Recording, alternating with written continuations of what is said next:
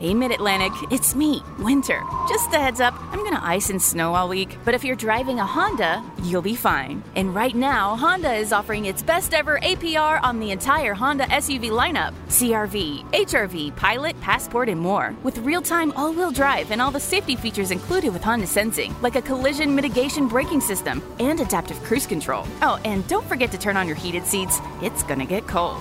Sorry. See your local Honda dealer today. Hello and welcome to Film Companion.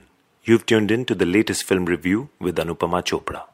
To catch more of what we do, visit us on www.filmcompanion.in. If Ashutosh Gowariker was your history teacher in college, you'd always be wondering whether to go for his class or skip it because sometimes he creates a masterpiece like the Oscar nominated Lagaan Once Upon a Time in India. Other times, his ability to merge spectacle with intimacy and emotion fails him and he delivers the unwatchable Mohenjo-daro.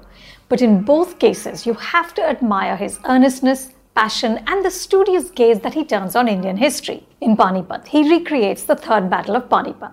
The 18th century battle is considered to be one of the biggest clashes of two armies, the Afghans led by Ahmad Shah Abdali and the Marathas led by Sadashiv Rao Bhau. It's estimated that more than 100,000 Marathas died during and after the battle. The Marathas lost because they were outnumbered and betrayed. Do not scream spoiler. This film is called Panipat, the Great Betrayal. But Abdali never invaded India again. It's a rousing story filled with noble warriors, feisty wives, power struggles, and selfless courage. With its emphasis on masculinity and motherland, it's also a story that speaks directly to our hyper nationalistic cultural climate. There are enough opportunities for impassioned speeches on Desh Bhakti, defending our country, and the glory of the Mard Maratha. At one point, a character says, Ishwar kare ke Sarya Dhwaj ko nayi unchai mile.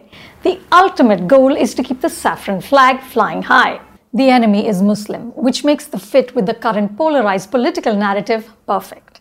It's revealing that Sadashiv Rao is portrayed as an enlightened warrior who, despite being warned by his own army men, includes a Muslim as head of the artillery. But Abdali, like Khilji in Padmavat, is a barbarian. In one scene, he bludgeons a man to death using his crown. This film should have been the 18th century version of Uri because the Josh of Sadashiv Rao and his men is always high.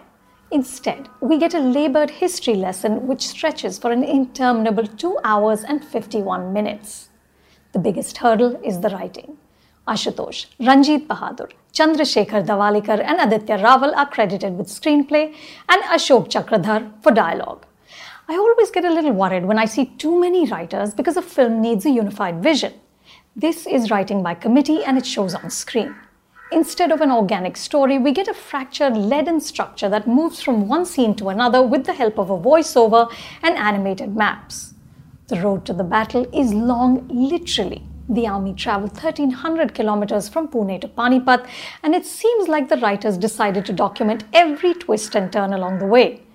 On screen, this translates into a series of conversations with smaller kingdoms to align with them, dwindling supplies, the battle strategies, and of course, the continuing romance between Sadashiv Rao and his wife Parvati, who enters key meetings to provide ready solutions. The screenplay is essentially a checklist of events that are being ticked off.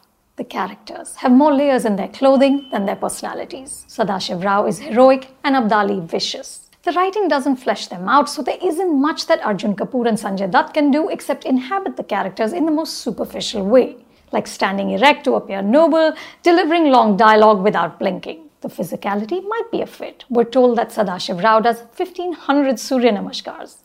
But underneath the posturing, there isn't a beating heart. We get a hint of complexity in a few scenes with Sadashiv Rao and Parvati. In one, Sadashiv Rao explains to Parvati that he's made for battle, not for politics. But there isn't enough of this vulnerability and fear. Kriti Sanon's demeanor is too contemporary, but she adds color and emotion to the story, which often becomes repetitive. Arjun veers between sincerity and monotony. Meanwhile, Sanjay plays Abdali as a one note Afghan who speaks Hindi without a trace of an accent. But yes, his eyes are rimmed with gold. Sadashiv Rao and Parvati are Maharashtrian in the same cosmetic sense. Every few lines, there's a sprinkling of Marathi to remind us. Nitin Chandrakant Desai's production design, Neeta Lulla's costume design, and the cinematography by C.K. Muralidharan are strong. But I wonder if after so many historical films, a certain fatigue has set in.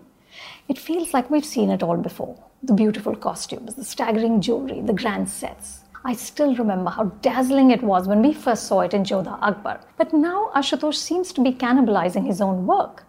Like the memorably erotic swordplay between Jodha and Akbar in that film, here also you get a scene in which husband and wife wield weapons romantically, but it pales in comparison. The beats of the genre are also becoming familiar. Padmini Kolhapure, who plays the scheming Gopika Bai, will remind you of Tanvi Azmi's Radhabai in Bajirao Mastani. The events of this film take place 20 years after that one. Bajirao and Mastani's son is a key player in Panipat. We are in the same world, except this one is less enticing. Some of the key scenes, like Abdali crossing the Yamuna River or Parvati watching the final battle from a hill, are clumsily staged and the digital effects are sloppy. Panipat finds its footing in the last hour when we finally get into the ferocious battle. Ashutosh succeeds in creating palpable horror and valor here. The other plus point is Ajay Atul's music, from the testosterone filled Mard Maratha to the exuberant Mere Man Me Shiva. I wish the energy and tempo of these songs had seeped into the rest of the film. If you like this video, subscribe to Film Companion and don't forget to go on our website filmcompanion.in and check out this really interesting piece we've done on what went wrong with Hindi film music in the last decade. If you liked what you just tuned into, then subscribe to us on Apple Podcasts, Google, Spotify, Stitcher, and Radio Public. You can now also follow Film Companion on Twitter, Instagram, Facebook, and YouTube.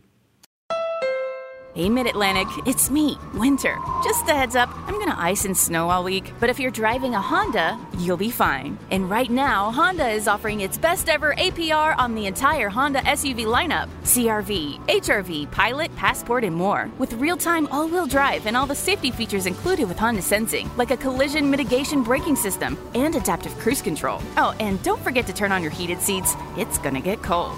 Sorry. See your local Honda dealer today.